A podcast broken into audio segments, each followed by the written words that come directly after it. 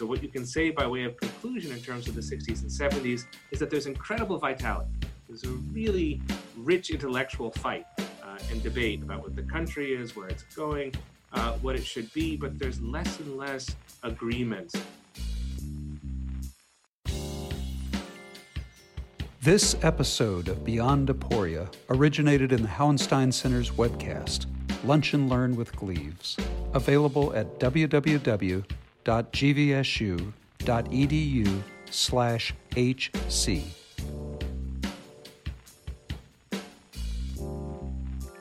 Welcome to the Hauenstein Center's new online program, Lunch and Learn. I'm your host, Gleaves Whitney, and during the stay-home orders, we may not be able to journey much beyond our homes, but that should not stop us from journeying beyond our minds.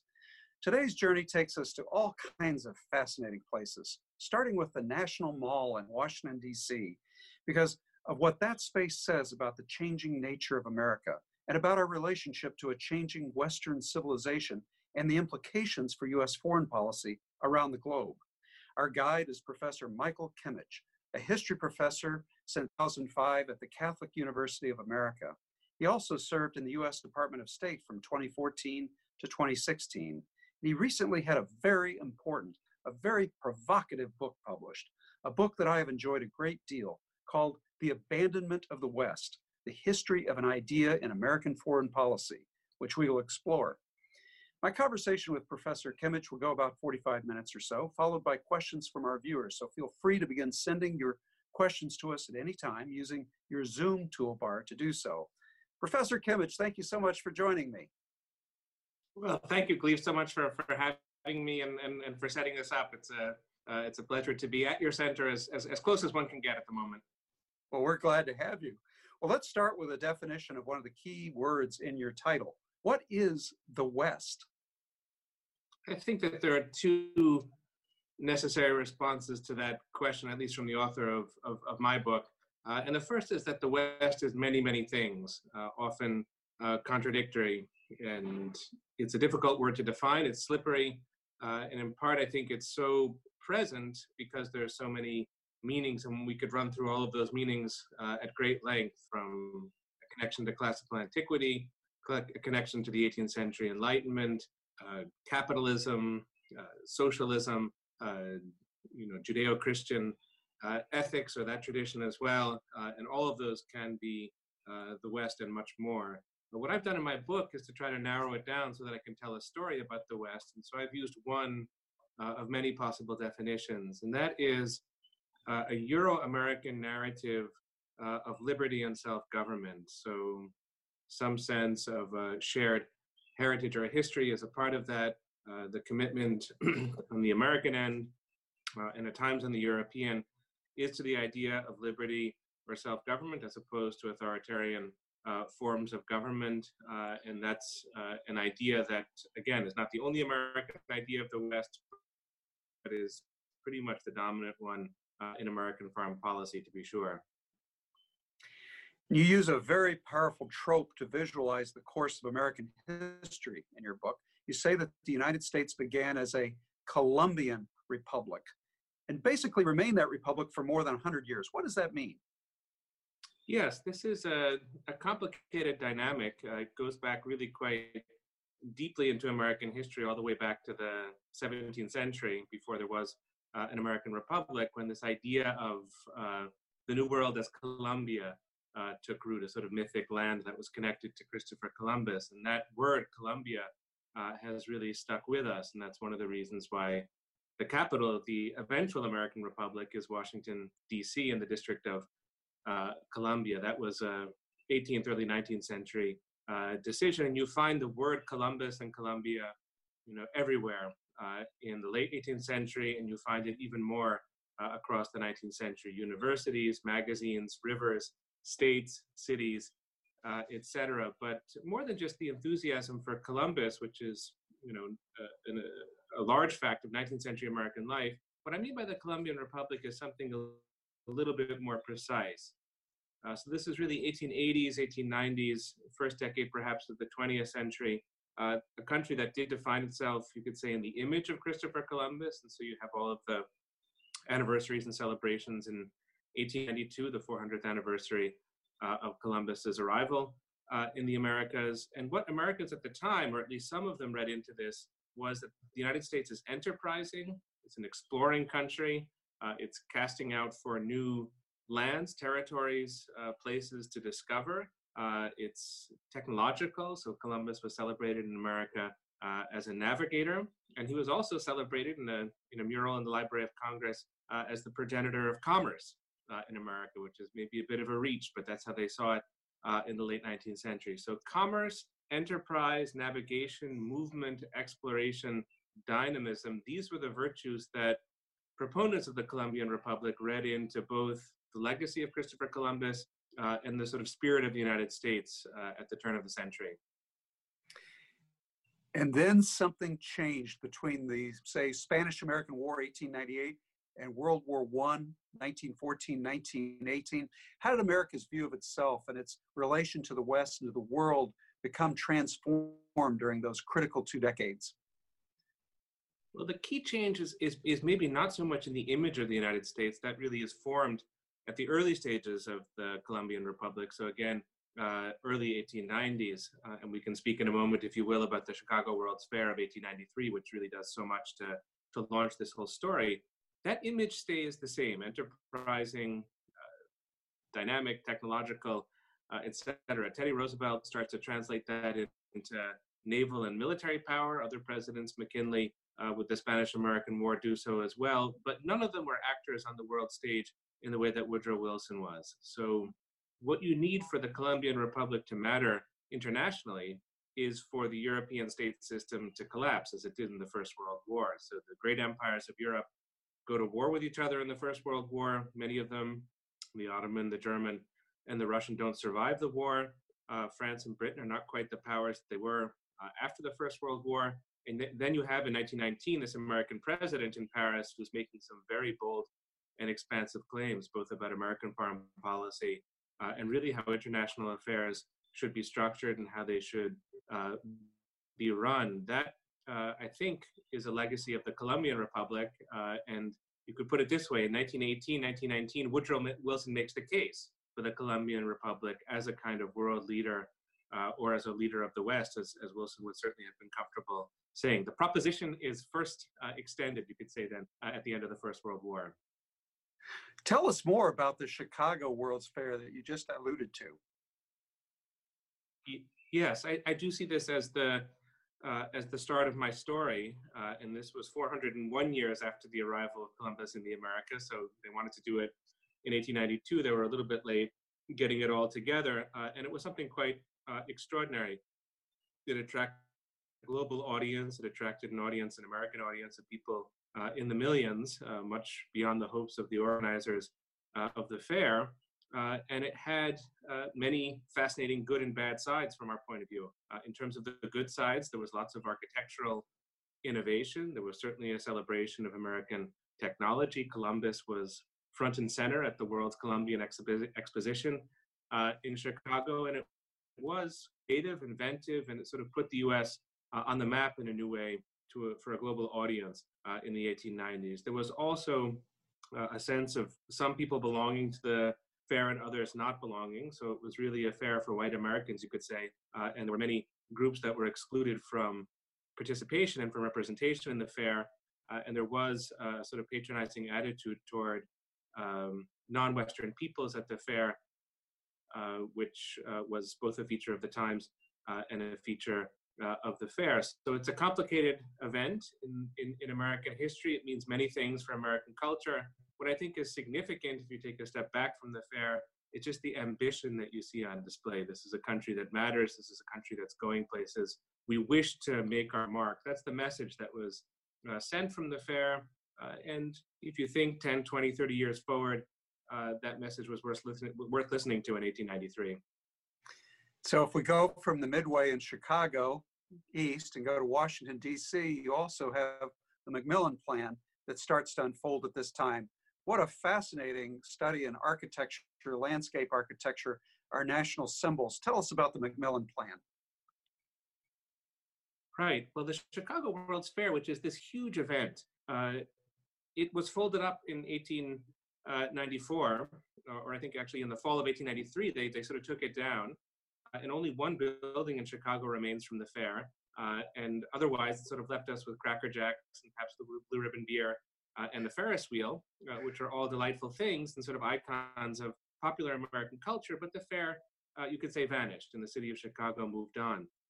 The genuine importance of the Chicago World's Fair for our national life uh, is in the National Mall. So let me back up with for just a second in terms of the McMillan plan. So the city of Washington in the 1890s uh, was dirty, uh, was chaotic, and really did not resemble the city that we know today. Uh, the National Mall was there, sort of in embryo, but was covered with train tracks. Pennsylvania Avenue was, um, you know, sort of an unpleasant, dirty, uh, raucous uh, street.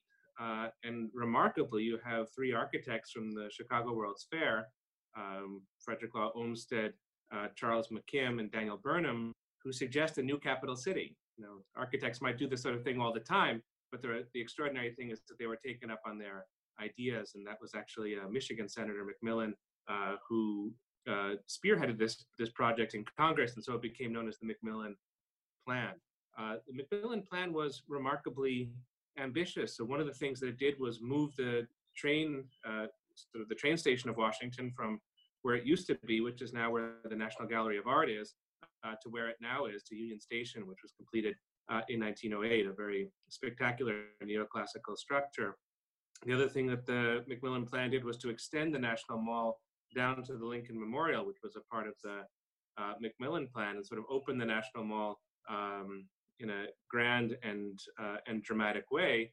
And then finally, there were sort of unanticipated uh, additions that came from the McMillan plan. So you have many of the Smithsonian structures uh, that uh, define the city at the present uh, that came because of the McMillan plan and because of the space that it uh, opened up. So I don't think it would be an understatement to say that the McMillan plan forever determined the sort of spirit, the image, the structure of Washington, D.C., and through that told a particular story, a kind of narrative about American politics, and even, I would say, about American foreign policy. You know, your book also talks about a, a, number of interesting individuals, Michael, and I was wondering if you would like to talk about one or two of the heroes, really, of, of the narrative here. Uh, for example, you and I have spoken of Eisenhower uh, as one of your heroes. Tell us more about that and anybody else you would like to mention. Sure. Um, maybe I can mention uh, three very different kinds of, of, of, of heroes that uh, figure in this book. Um, say Eisenhower, W.E.B. Uh, Du Bois, and let's go to the easy one, to Truman before Eisenhower. So one Democrat, one Republican, and one critic of American uh, foreign policy, all of whom made uh, very, very important contributions to the way that the West is understood in our culture and the way that it's functioned in American foreign policy. In fact, let me go uh, chronologically with presidents from Truman to Eisenhower, uh, and then I'll back up and speak about W.E.B. Du Bois. Uh, so Truman uh, is the president to whom a great deal happened. Uh, first of all, becoming president in the spring of 1945 unexpectedly when Franklin Roosevelt died, and he was not somebody who was especially versed in high politics, foreign affairs, uh, et cetera. So he had to be a quick study. I think that that story uh, is well known, how he had to deal with the aftermath of the Second World War and the beginning of the Cold War. Uh, and he established policies for that and strategies that stayed in place until the end of the Cold War. That I think is a familiar story about Truman uh, and one which there's certainly much to admire. What I particularly about, admire about Truman in the context of this book uh, and the story I'm trying to tell is that Truman had a, a very pronounced popular touch. So he didn't go to college, Truman. That's one extraordinary detail about him. He had lots of professional failure in his life, uh, especially in his 20s and 30s. And I think that gave him maybe a, a, a particular kind of humility. Uh, he also, uh, I think, was very aware coming to the White House through local politics and then through the Senate about how foreign policy has to be communicated to the public uh, at large, and the public has to be convinced. So when Truman is faced with the task of getting the Marshall Plan passed, this huge transfer of money from the United States to Europe, he was skillful at doing that. So he named it the Marshall Plan for one, because he himself was an unpopular president at the time. Uh, and then he expended enormous effort on Capitol Hill uh, to get support for the for the plan. I think that that you know, regardless of what the details of a foreign policy are, that's the method, that's the recipe that any successful president is going to have to rely on to, to integrate domestic and foreign policy and also to communicate not just to elite audiences but also to popular audiences what a foreign policy is about uh, and why it's worth supporting. And i think truman had a, a gift for that. To move on to eisenhower i think eisenhower is a very different kind of figure of course. He's a celebrity long before he becomes uh, president. In some ways he didn't want to become president uh, in 1952 and i think that the contribution of Eisenhower, in addition to all of the obvious accolades, D-Day and his leadership during the Second World War, and then president of Columbia University and two-term American president, all of that is is clear with Eisenhower. But I think that the genius of the man was in his bipartisanship. So we could speak of another aspect of the successful American foreign policy. It's not just that there's local, regional uh, support for it, but Eisenhower was, of course, a Republican. Uh, he didn't come in and sort of reverse everything that Truman had done. He changed it in some ways, uh, but he also built upon it. And I think that that made American foreign policy very strong in those years. You sort of looked at the U.S. from the outside and you said, well, if it's a Democrat or it's a Republican, I kind of face the same uh, strategy. And there was coherence to that uh, and continuity. And I think Eisenhower was very good at not putting his own ego front and center. It wasn't the Eisenhower story. Uh, he was able to put a national story uh, at the center of his presidency, and that worked. Now, needless to say, both Truman and Eisenhower were avid defenders of the West, and this goes back to their childhoods uh, in the Midwest, where they acquired classical learning, uh, and they had great respect, both of them, for you know, the history of antiquity, uh, for European history, and felt this very powerful bond between the United States uh, and Europe, which they articulated in a very clear language, both of them a clear language of Western civilization, of which they felt to be a part, uh, and I cite from uh, Winston Churchill in my book, 1952, he rides on the presidential yacht with Truman, and Churchill said, as only Churchill could, you, Harry, more than anybody has saved Western civilization uh, in the last couple of years. So that was, you know, that was the ideal to which they were committed, uh, and that was also something that they held in common. Now, if we look at W.E.B. Du Bois, who's an African American from Massachusetts who graduates from Harvard uh, in the mid 1890s, he's telling a very different story about the West, uh, and he's doing so with great academic and intellectual brilliance. He made connections between American foreign policy uh, and the age of empire that were very real, starting with the Spanish Civil War uh, and uh, you know the, the, the the realities of the uh, of the early 20th century. he scrutinized the history of slavery to see what it had to say about the evolution uh, and development of the West. And that too uh, is a highly important uh, story. Uh, and he widened the perspective.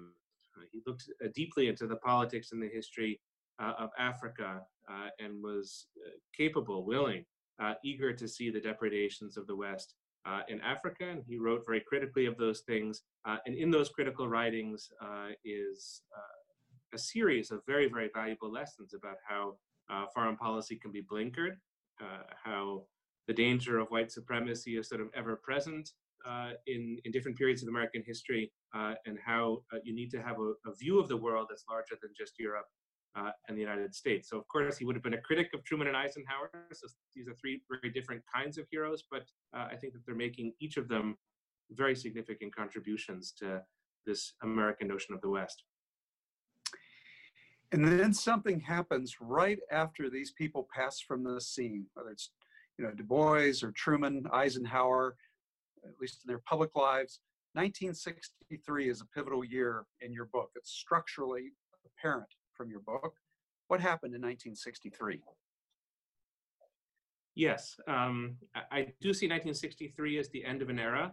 Uh, and let me begin with two data points about things that happened in 1963 and then sketch what I mean about a very profound transition that begins uh, in that uh, dark year in American history, dark because of the assassination of John F. Kennedy.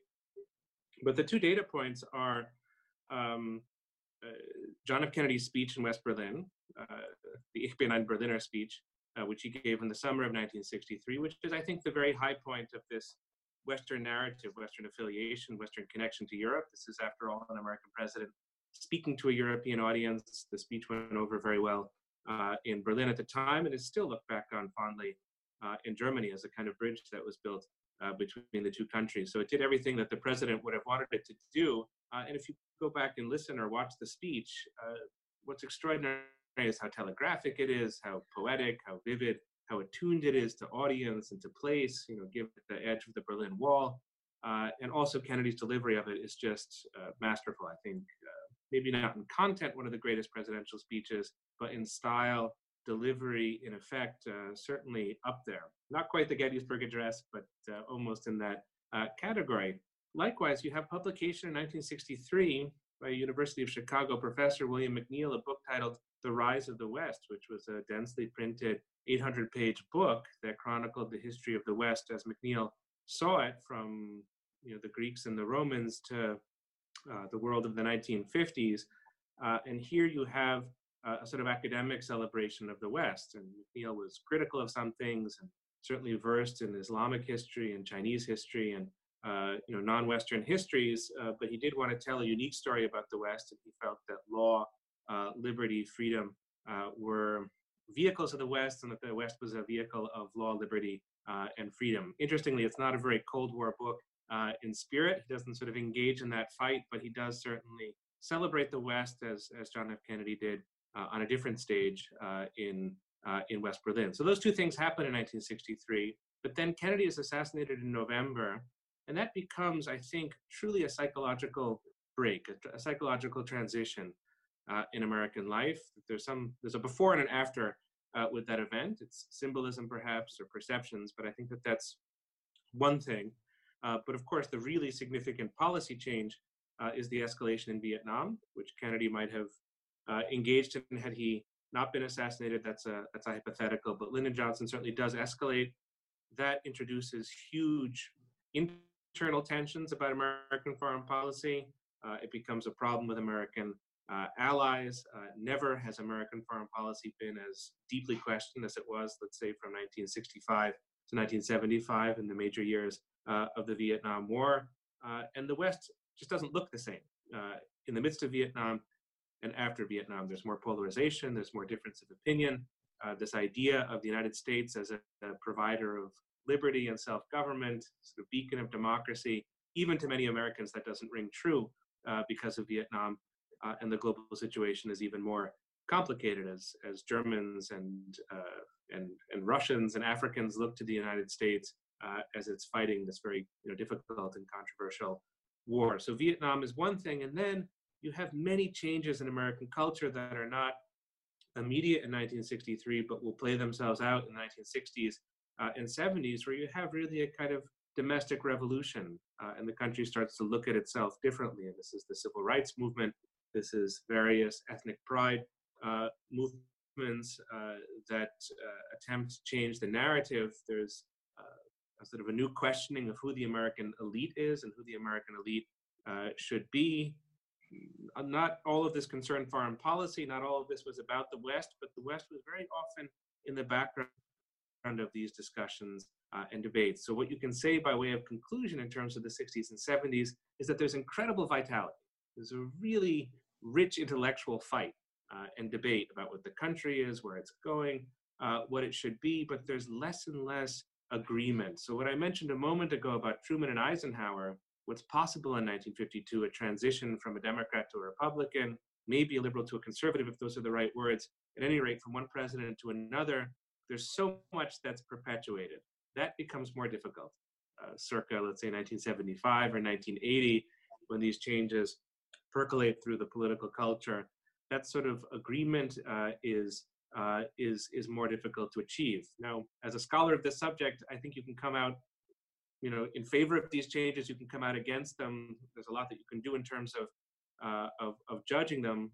I'm more interested in just establishing what these changes are uh, and emphasizing their significance. Clearly, you're describing what you call in your book the transition to a post-Columbian America. And it seems to me, as in so much else in the history that you and I study, Michael, is that it's in a it's in a polar tension, a dynamic tension with itself. So you still have elements of a Columbian America in dynamic tension with a post-Columbian America. Sometimes it manifests uh, in a party uh, platform, sometimes in a speech. You you'll have a Pat Buchanan come along, for example, in 1992 in Houston uh, at the Republican National Convention and, and talk very much in the spirit of a Columbian America. To what extent do you think that that dynamic tension between a post-Columbian America that clearly have moved into that paradigm, that transition, and the continued existence of a Columbian America in a, say, a remnant of American uh, uh, intelligentsia, to what extent is that dynamic alive, well, and healthy for the Republic?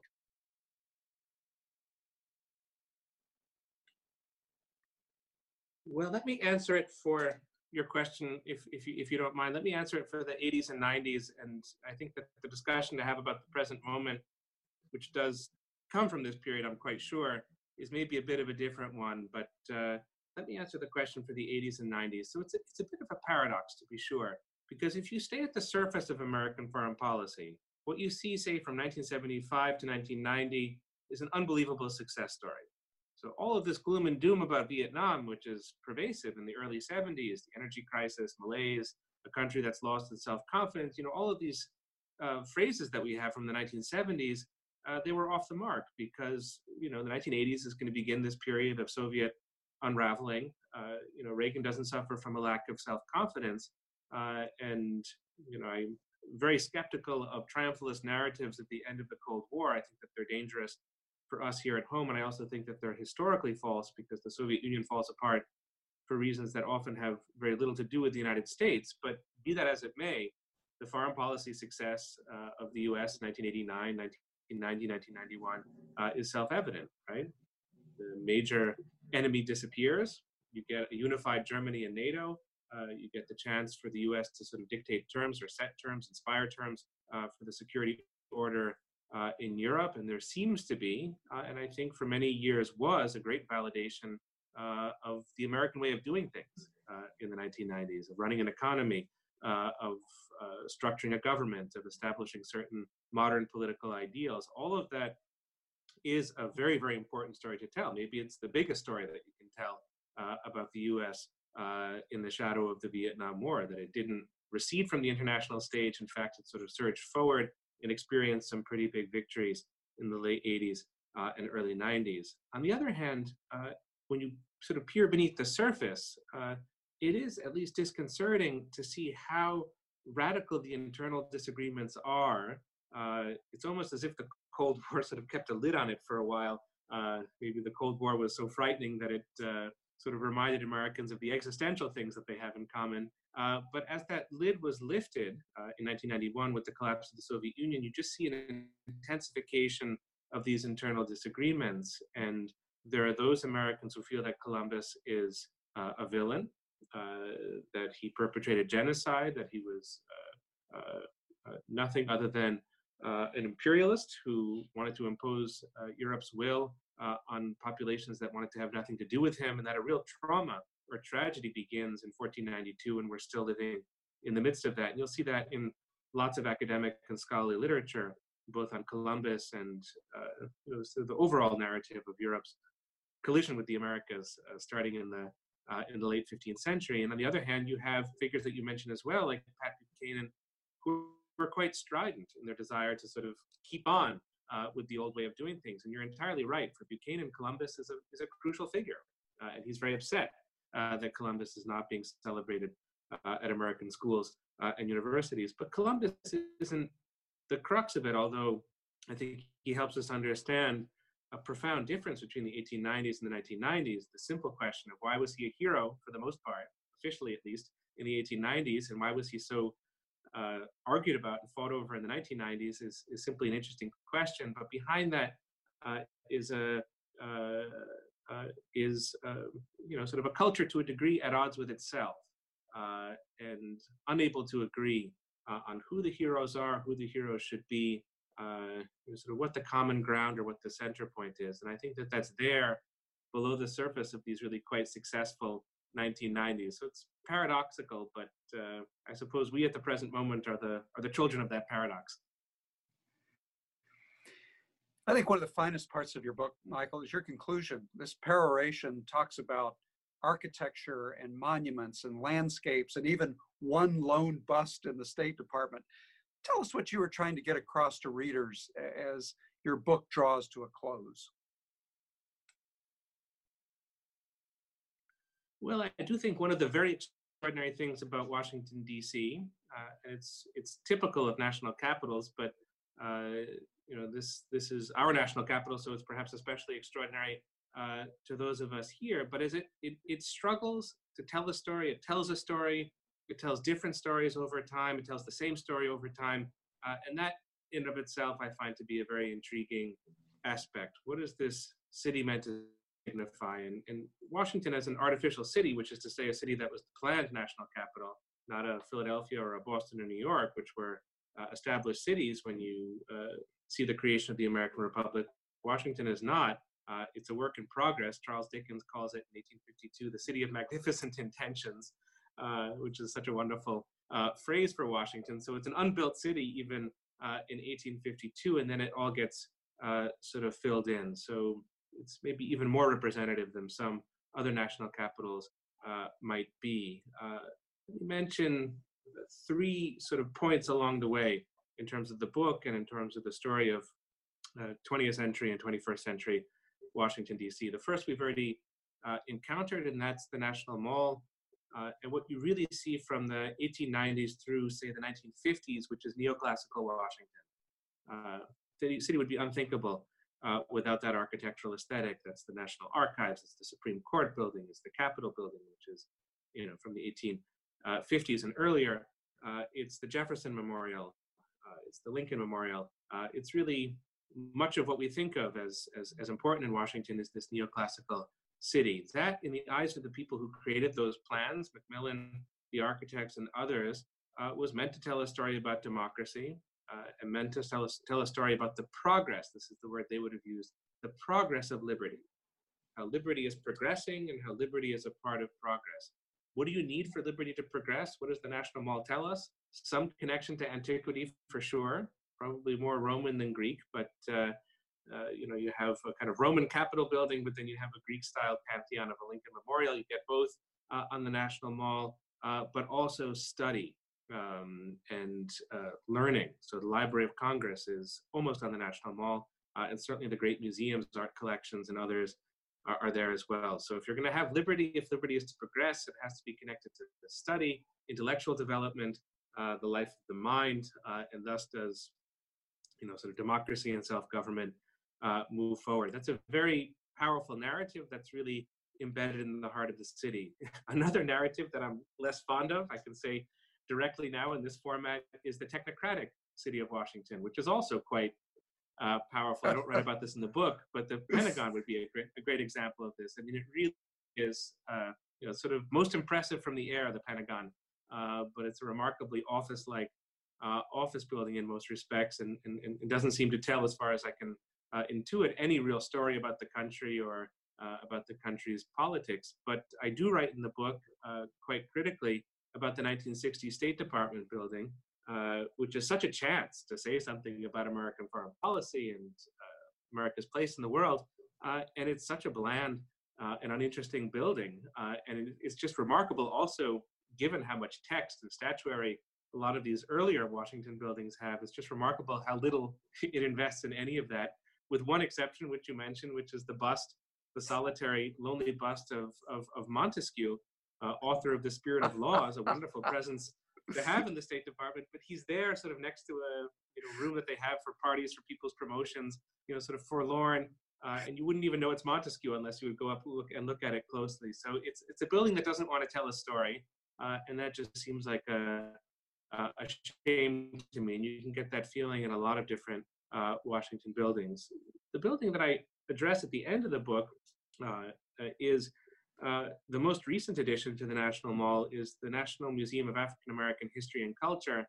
Uh, and just by the standards of civic life, when you walk by the building as a Washingtonian, the lines are out the door.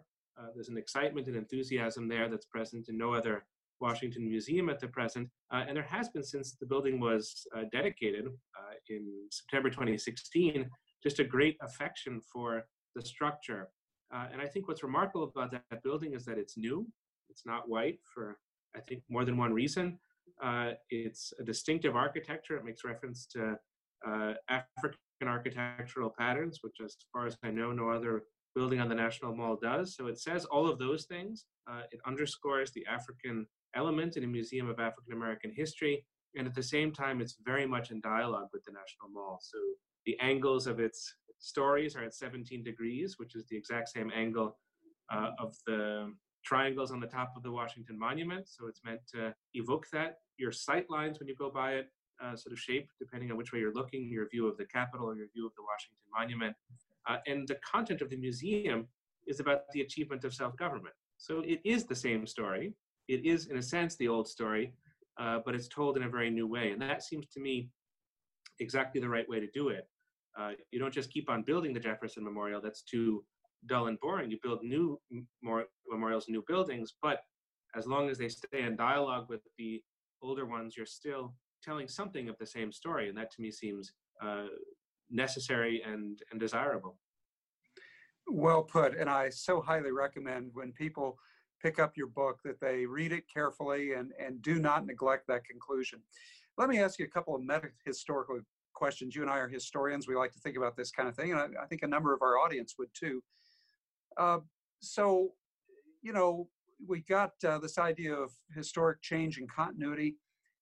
As we think about that, do we need civilizational units called civilizations and the narratives they provide? Do we need something as historians between nation states and entire globe, you know, the entire globe with its world histories? I think so. I mean, they make a lot of our fellow academics uncomfortable, this sort of discourse and conversation. And could go back to a book that I mentioned in my own book, Samuel Huntington's Clash of Civilizations, which made a big stir in foreign policy circles, but was pretty roundly condemned in academia as drawing borders and uh, and separating off people from each other and, and, and limiting. Uh, and up to a point, I'm sympathetic to the academic critique of civilization. Certainly, it can promote chauvinism.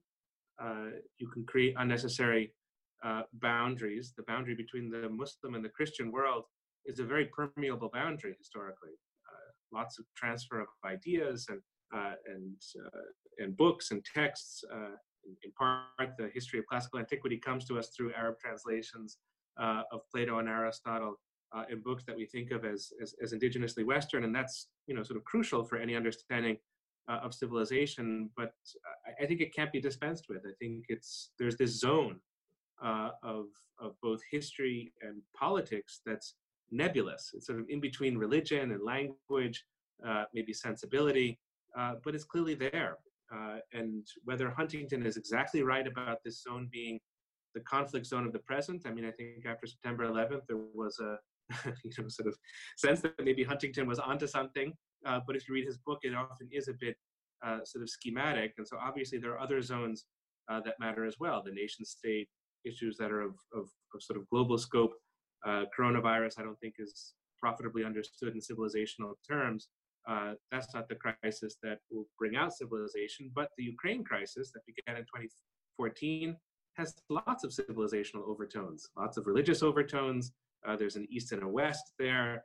Uh, the different actors tend to interpret things uh, in civilizational terms. So I don't think that you can understand the Ukraine crisis unless you look into the history of civilization and see why it matters uh, matters to people. So I think it has to be there, even if it brings forward certain uncomfortable truths, or maybe especially if it brings forward certain uncomfortable truths. Uh, and the historians are just the poorer for not uh, for not taking it into account. So, how should we think about the West moving forward? How should we teach it? Right. Big uh, question. Well, this, uh, yes, it is. It is a big question. Uh, I'm simply happy at this stage uh, when people care about that question and care about that uh, debate. One thing that I noticed from the culture wars of the 1980s, which were sort of a big story, uh, and academics were involved, and you had Bill Bennett, the Secretary of Education, who was in the mix and, and, and sort of fighting out the culture wars. Uh, and they were about curricula and what to teach and what to celebrate, who to have as a role model, uh, all of that. When I look back with that, I have a certain nostalgia just because of the intensity, uh, the vitality of that debate and discussion. Now I have a kind of concern that it's all you know, sort of fading uh, into an internet-driven uh, culture uh, in which books are not a, that important to begin with, uh, and people sort of talk past each other uh, and don't really uh, engaged. So I think controversy is certainly to the good. Um, and in a sense, if it brings more attention to these issues and, and these questions, uh, uh, that's valuable. What I would suggest for American foreign policy and for universities, these are two different areas not to be uh, conjoined as they often were uh, in the early Cold War. For American foreign policy, I think the language of the West is valuable. Uh, I think it can be done uh, in a tolerant way uh, uh, sort of undue chest thumping. But of course, the US has to have a global foreign policy. So the West is the kind of thing that an American president or Secretary of State should emphasize in Europe. Uh, and you might go to the Middle East and, and, Asia and speak about similar principles, liberty, self-government, human rights, etc. But you, you know, be aware of your audience, and there, I think, a sort of uh, robust language of the West could be off-putting. So, with certain allowances for audience uh, and messaging, I think there's still very much a place for the West uh, in American foreign policy. Uh, for universities, um, you know, I, I, I, feel myself to be sort of a great outlier uh, in this respect, from what I can gather uh, I think that there's uh, a place for the West uh, as well. There's a place for many other things. It's not, I think, the exclusive frame that it sort of was in the 1950s uh, and before. It has to share the limelight with other civilizations and other categories of experience and categories of sort of organizing thoughts uh, and people. But I don't see how you can understand the founding of the American Republic without some grasp of political thought and experience in antiquity. I don't see how you can do that without some grasp of thought and experience in the 18th century uh, Enlightenment. At the very least, even if you're a critic of the West, you want to know what all these presidents and secretaries of state and others were talking about. So if we get too far away from the West, I fear that our own sort of tradition, country, politics could become sort of illegible uh, to us. And so to that extent, um, I think universities have a responsibility uh, to continue teaching this material. You know you let this idea for this book incubate for i think for more than a decade as you describe you know how it came to to be. And uh, i'm fascinated by you know you finally decide you're going to write this book. And i'm curious what how did your ideas about the west change in the course of all the conversations and colloquia uh, you know in europe and in the united states that you were part of over the better part of a decade well, the book began as as as, as you know, sort of graduate students' projects often do something. So I was writing a dissertation on Whittaker Chambers and Lionel Trilling, who spoke constantly about the West, the West in geopolitics, the West in culture, the West in art, uh, literature, philosophy. So it's everywhere. And I wanted to get a book on the topic to understand what they meant when they talked about the West. And I realized that there wasn't any such book, not in US history. There are lots of histories of the West in German history, in Italian history, French history, British history, Russian history, Turkish history, Japanese, etc., but not in American history. And so I made a note of that as a graduate student and uh, wanted to follow up at some point. That was the genesis of the project and its simplest sense. Uh, but I've always enjoyed the controversy around the West. So if it's Allan Bloom, if it's Francis Fukuyama, if it's Edward Said, if it's Huntington, uh, these are these huge books that they wrote in the last 30, 40 years, and they tend to be books about the West. Uh, and that just intrigues me why it provokes attention, why uh, it provokes disagreement, uh, why it provokes interest. You could just say what matters American politics and American foreign policy is American material, American ideas, American thoughts.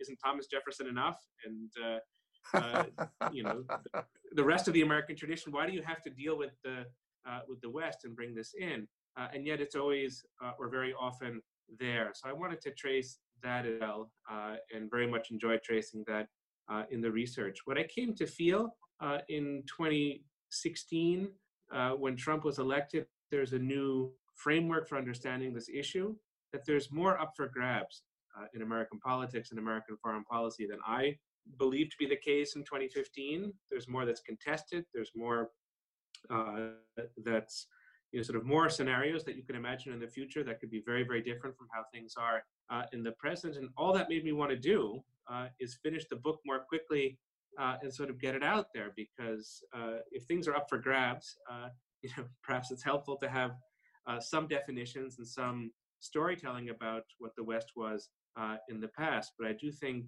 um, you know, the transition from George W. Bush to Obama is in some respects superficial compared to the transition between uh, Obama and Trump. And that means that there's really something afoot uh, in American politics. Uh, and a lot of this is about American foreign policy. So, from my point of view, what better time to be commenting on and trying to figure out this uh, story of the West? I hear you. And you know, I do want to get into another whole part of your life. I mean, you've worked not only as an historian at a university for some 15 years, you've also served in the US State Department in the Office of Policy Planning from 2014 to 2016. What does the Office of Policy Planning do, Michael? Well, it was founded in 1947 by George Kennan, um, probably the greatest uh, American diplomat uh, in uh, in U.S. history, and he founded it at the command of George Marshall, who had come to the State Department uh, from the military, of course. Uh, and he asked at the State Department when he got there, "Who does planning around here?" and the answer was nobody. So he created an Office of Policy Planning to to get the job done. And one of the very first proposals from the Office of Policy Planning was, in fact, the Marshall Plan. So they've had an, an illustrious history from the beginning that's pretty difficult to, uh, to live up to. But in its more modern forms, the Office of Policy Planning is there uh, to engage the world of ideas, so the world of academia and think tanks uh, and journalism. Uh, there to provide longer range thinking for the secretary. That might mean three months ahead or six months ahead, or at the very most, a, uh, a year ahead, and it's also supposed to channel unconventional critical uh, thinking, dissents uh, from how the rest of the building, the State Department, is formulating uh, foreign policy. So it's probably the closest to academia of any office in the whole of the uh, of the U.S. government. So it's um, uh, it's a very very nice place for for an academic to be. if I could distill a lesson from my time at policy planning, what what had happened in the last couple of years is that the speechwriters for the secretary were brought into the Office of Policy Planning. Uh, and so that gave me insight into how you articulate uh, a foreign policy. Uh, and one of the things I distilled is just how important that is. You can have a perfect policy, you can kind of come up with the best memos and the best analysis and have the best uh, intelligence and all of that. But if you can't communicate it, uh, it's not going to go very far. And so that's in part why I'm so admiring of the 1963 speech by John F. Kennedy, Kennedy didn't innovate when it comes to American foreign policy. It was all set by 1961. He doesn't really change the strategy, he doesn't change the direction of the US, but he was very, very good at articulating what it meant and what it signified uh, and sort of how it looked in its ideal uh, form. There's a great, great, there's a great deal to learn from that. Uh, that's uh, uh, amazingly significant. What I would add to that, and that's what I was trying to get across with the points about Truman, is also how important it is to articulate foreign policy to our population here at home. I'm not quite sure we did enough of that in our office. That's probably one area where I would be uh, self-critical, but I think you need to have the secretary going out uh, not just to New York and, and, and, DC, but to other places and engaging audiences. This is why we're doing things. This is why um, we believe a certain issue to be a crisis or an opportunity. Uh, these are what our ideals are when it comes to foreign policy. Uh, and uh, again, that's a matter of clear, elegant, uh, uh, you know, sort of vivid uh, description and communication. And you know, a really good Office of Policy Planning will give you both. It will, you know, Um, help to coalesce the strategy that the President and the Secretary of State has, and it will also give you options for clearly articulating that, uh, and hopefully to the right audiences as well. We mentioned speechwriting, and you probably know in an earlier iteration of my career, I was a speechwriter for Michigan Governor John Engler for a number of years. And as I wholeheartedly agree, you've got to translate that policy. We used to kid the governor, we'd say, look, you want to sell the TV from all the circuitry in the back. You got to turn it around so that people can see the TV from the front, the picture. You got to sell the TV from the picture tube point of view, not the circuitry. And so I, you know, in the State Department, I think sometimes we encounter the same uh, mindset. I mean, sometimes people want to get into the weeds of the circuitry and they, they forget what's this going to look like in the, the picture tube. You know, and going back to uh, Kennedy's speech as inaugural, 90% of his inaugural address in 61 was, of course, foreign policy. It, it, it seems to embody yes. so much of what you're talking about the foreign policy vision of the United States, but very grounded in a Western perspective, very much with the words that you've described self government, liberty, freedom.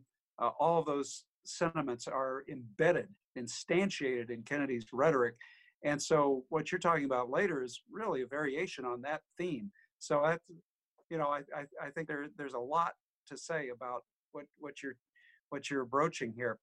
Let me just ask you this. Um, did, did your work at State change your academic understanding of transatlantic relations in the West?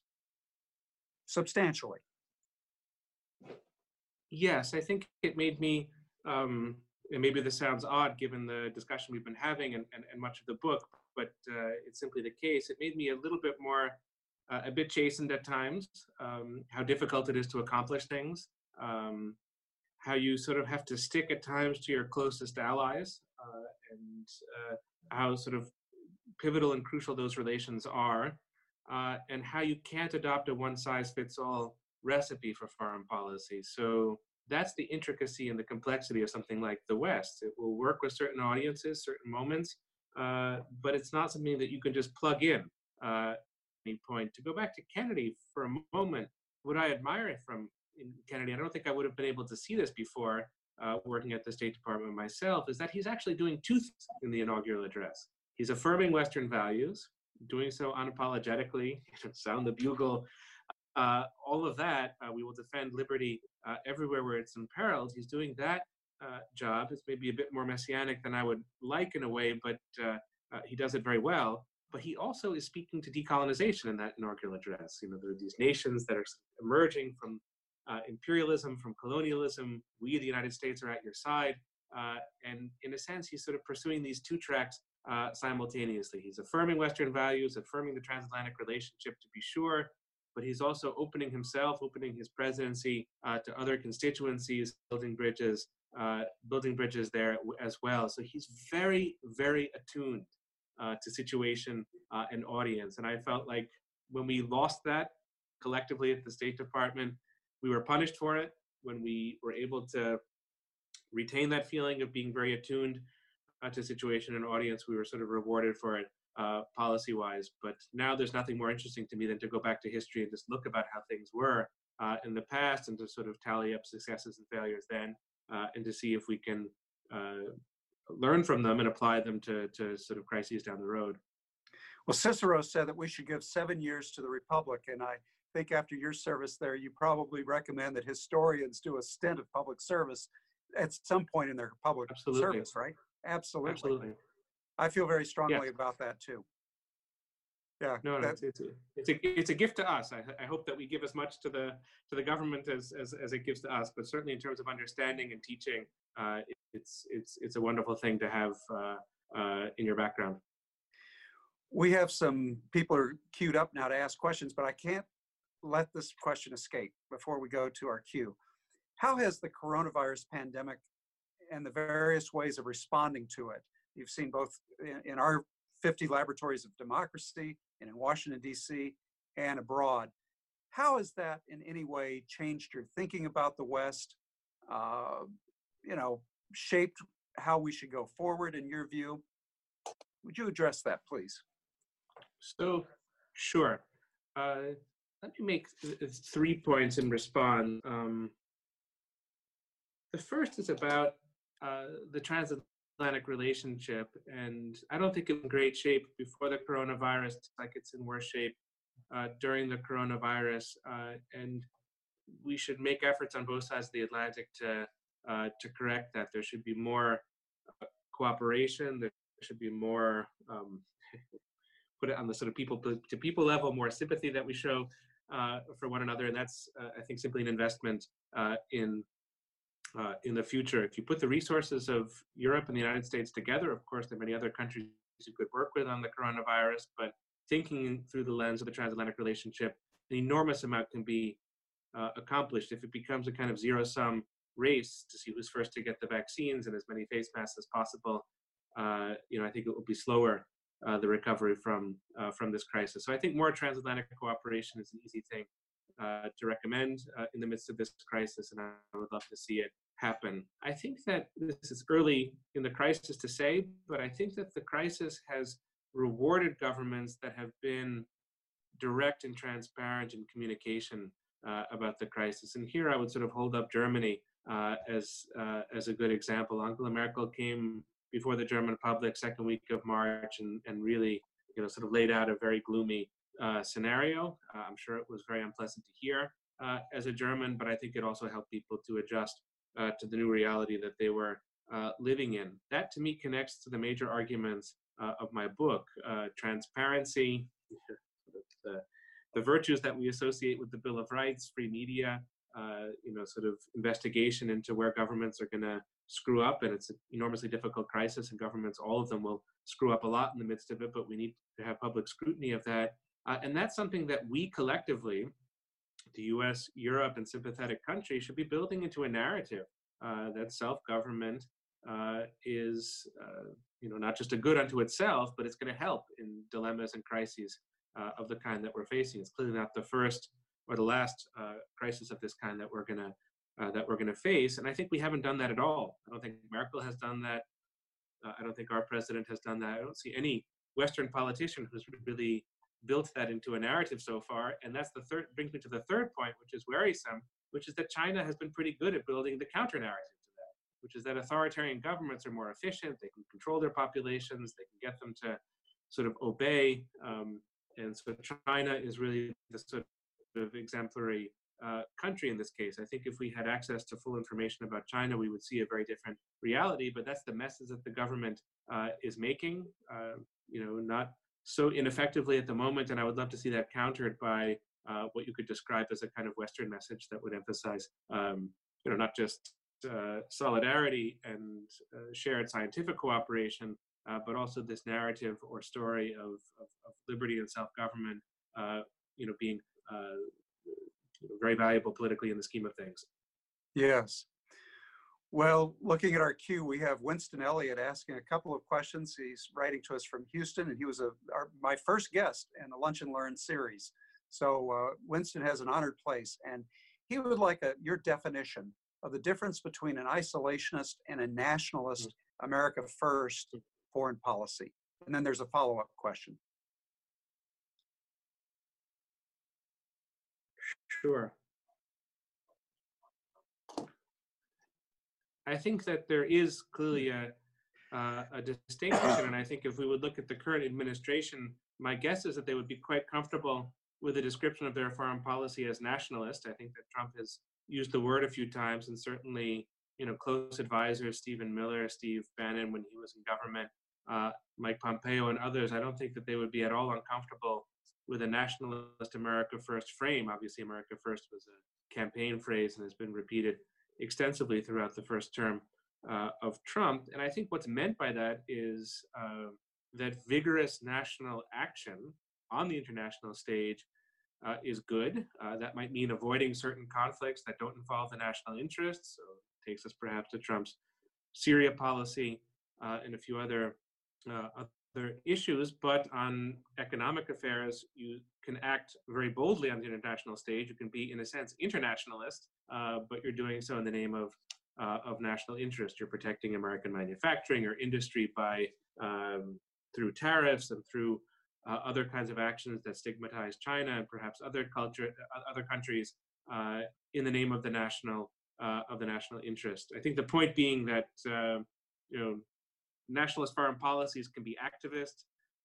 they can be very wide in scope, and you know I think the Trump administration would see themselves uh, in those terms. Whereas I think an isolationist foreign policy really does try to build what had previously been called Fortress America and to make the argument that we have these oceans around us, we have a very strong military, we're sort of sufficient to ourselves, uh, and we don't need um, excessive involvement uh, in the outside world. So the national interest is really, in that sense, understood as sort of protective. You have to uh, you have to guard yourself from those terrible things that can come from the outside, uh, or guard yourself from overreaction. Uh, but the business of America is business or internal affairs uh, are really primary. So I don't think we've ever had an isolationist president, to be honest. We have had nationalist presidents more than just uh, one, but it's an important part of the political sensibility of the country. There's long been a kind of longing uh, for an isolationist foreign policy.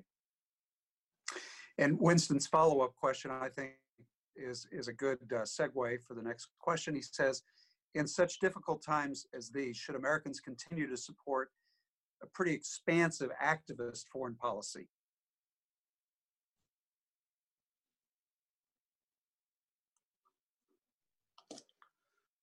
I think that um, we've been overcommitted in our foreign policy for a long time. Uh, and I think that this comes from certain misinterpretations of the end of the Cold War.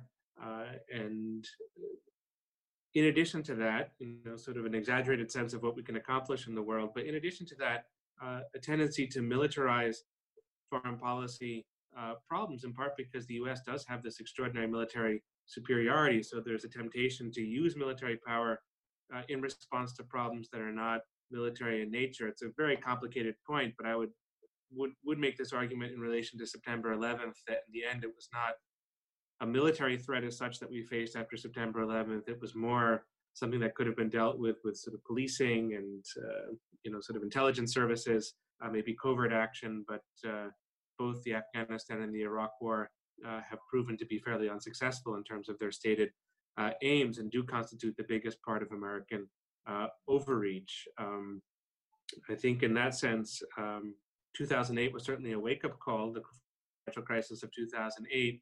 Uh, and a lot of the Obama administration decisions, not all of them, but a lot of them are to be understood in the context, his understanding of restraint. So one of the reasons the US doesn't go to war with Russia over Ukraine uh, has to do with the American economy and a, and a, desire on the part of the Obama administration not to increase the military expenditures uh, and in a sense to sort of rein in um, confrontations that could have uh, that could have led in that direction.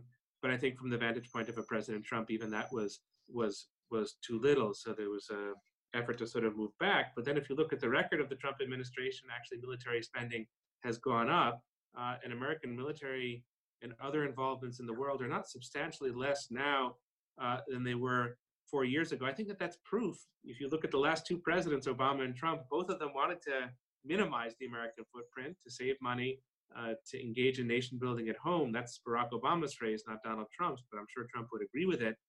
Both of them wanted to do that, and it proved to be uh, very difficult. So, either in a second Trump term or if a new president comes uh, to the White House in January, the one thing to learn from the corona crisis is sort of better now than later in terms of uh, cost saving mechanisms, uh, ways to very intelligently deploy American military power, but not to uh, engage in overreach. It does seem to me among the most urgent foreign policy uh, questions at the moment how to keep relations with Russia and China from not going off the rails and getting us into uh, very, very expensive uh, and probably unnecessary confrontations. That's going to be uh, a, a, great and, and, and, very, very important challenge uh, in, in the months and years to come.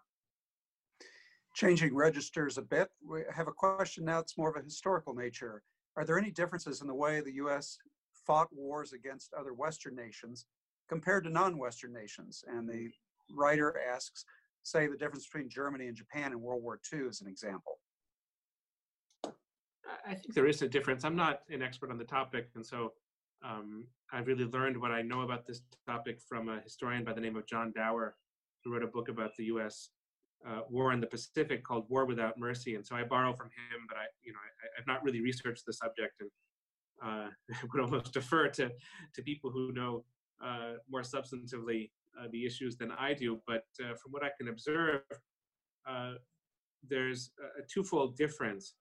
So one of the things that the war became between the U.S. and Japan uh, was was a race war, and so there was a stigmatization of the Japs, obviously internment of the Japanese uh, within the U.S. Um, and a sort of racializing. You see this in cartoons and images from the Second World War, a racializing image of of of of, of Japanese that's not uh, to be found, I think, either to the same degree or to really any degree uh, with German Americans or with uh, with Germans.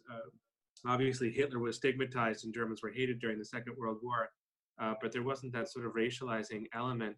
So that's one difference. And the other is that it goes back to Eisenhower. There's an extraordinary order that Eisenhower gives his soldiers on the morning of D-Day, and he made it several times after that, which is that this is a war in a sense in the name of the West, in the name of civilization. And so if there's a church or some important building, you've got to preserve it, even if there's a military cost uh, to doing so, because this is what the war is about.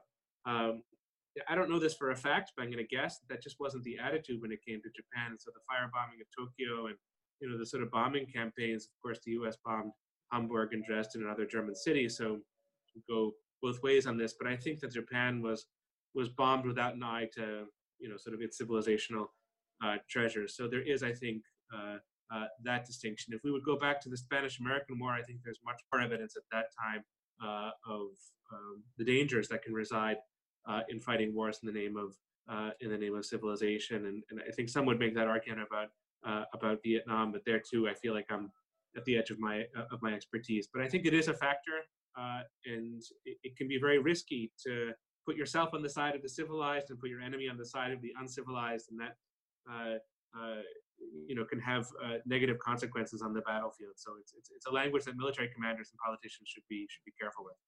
Goes all the way back to the beginnings to Greeks and barbarians, doesn't it? Indeed.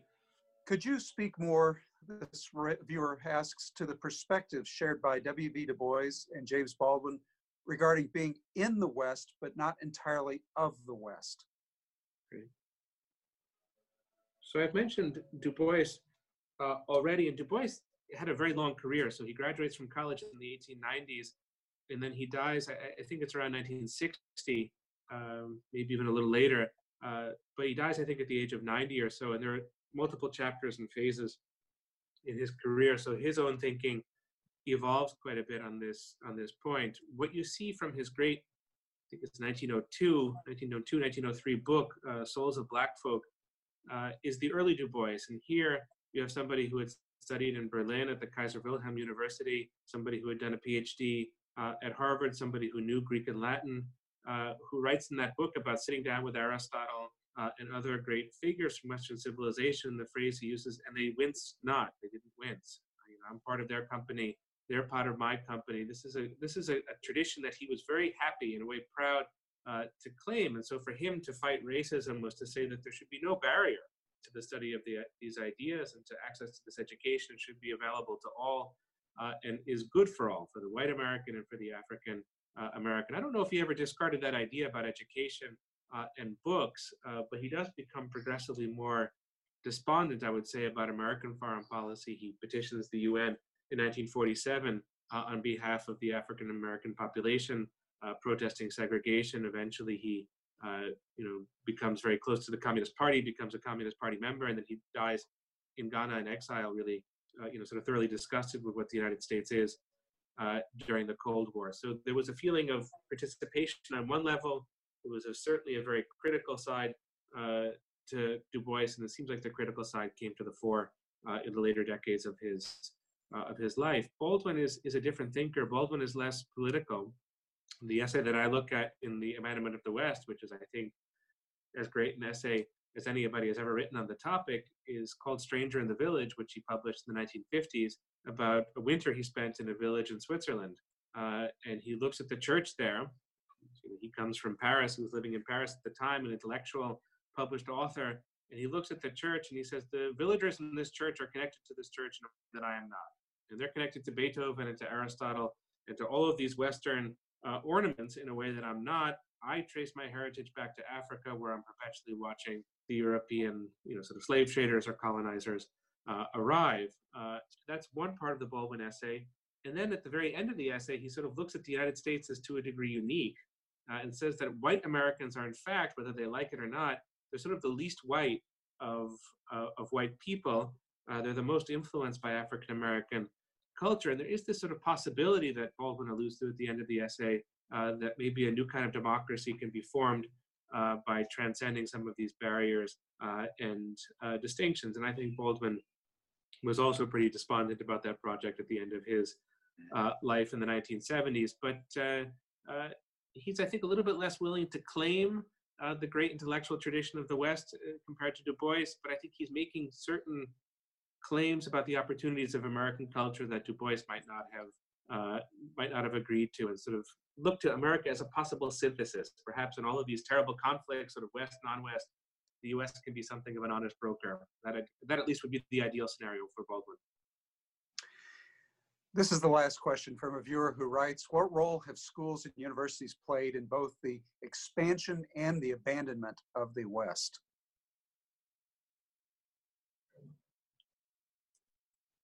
Well, schools and universities are the lifeblood of this story. Uh, the West uh, is is is uh, for the most part not a burning concern uh, for Americans. You know, the United States is not a country like Turkey and Russia where you have a brooding debate about whether whether a part of the West or not a part of the West. This is just not something that moves the majority of Americans. It tends to be the concern the West uh, of educated Americans. There's, there's sort of a reason for that. Uh, uh, and uh, it has been either the gift or the curse of American universities. This is what American universities wanted to instill uh, for a very long time.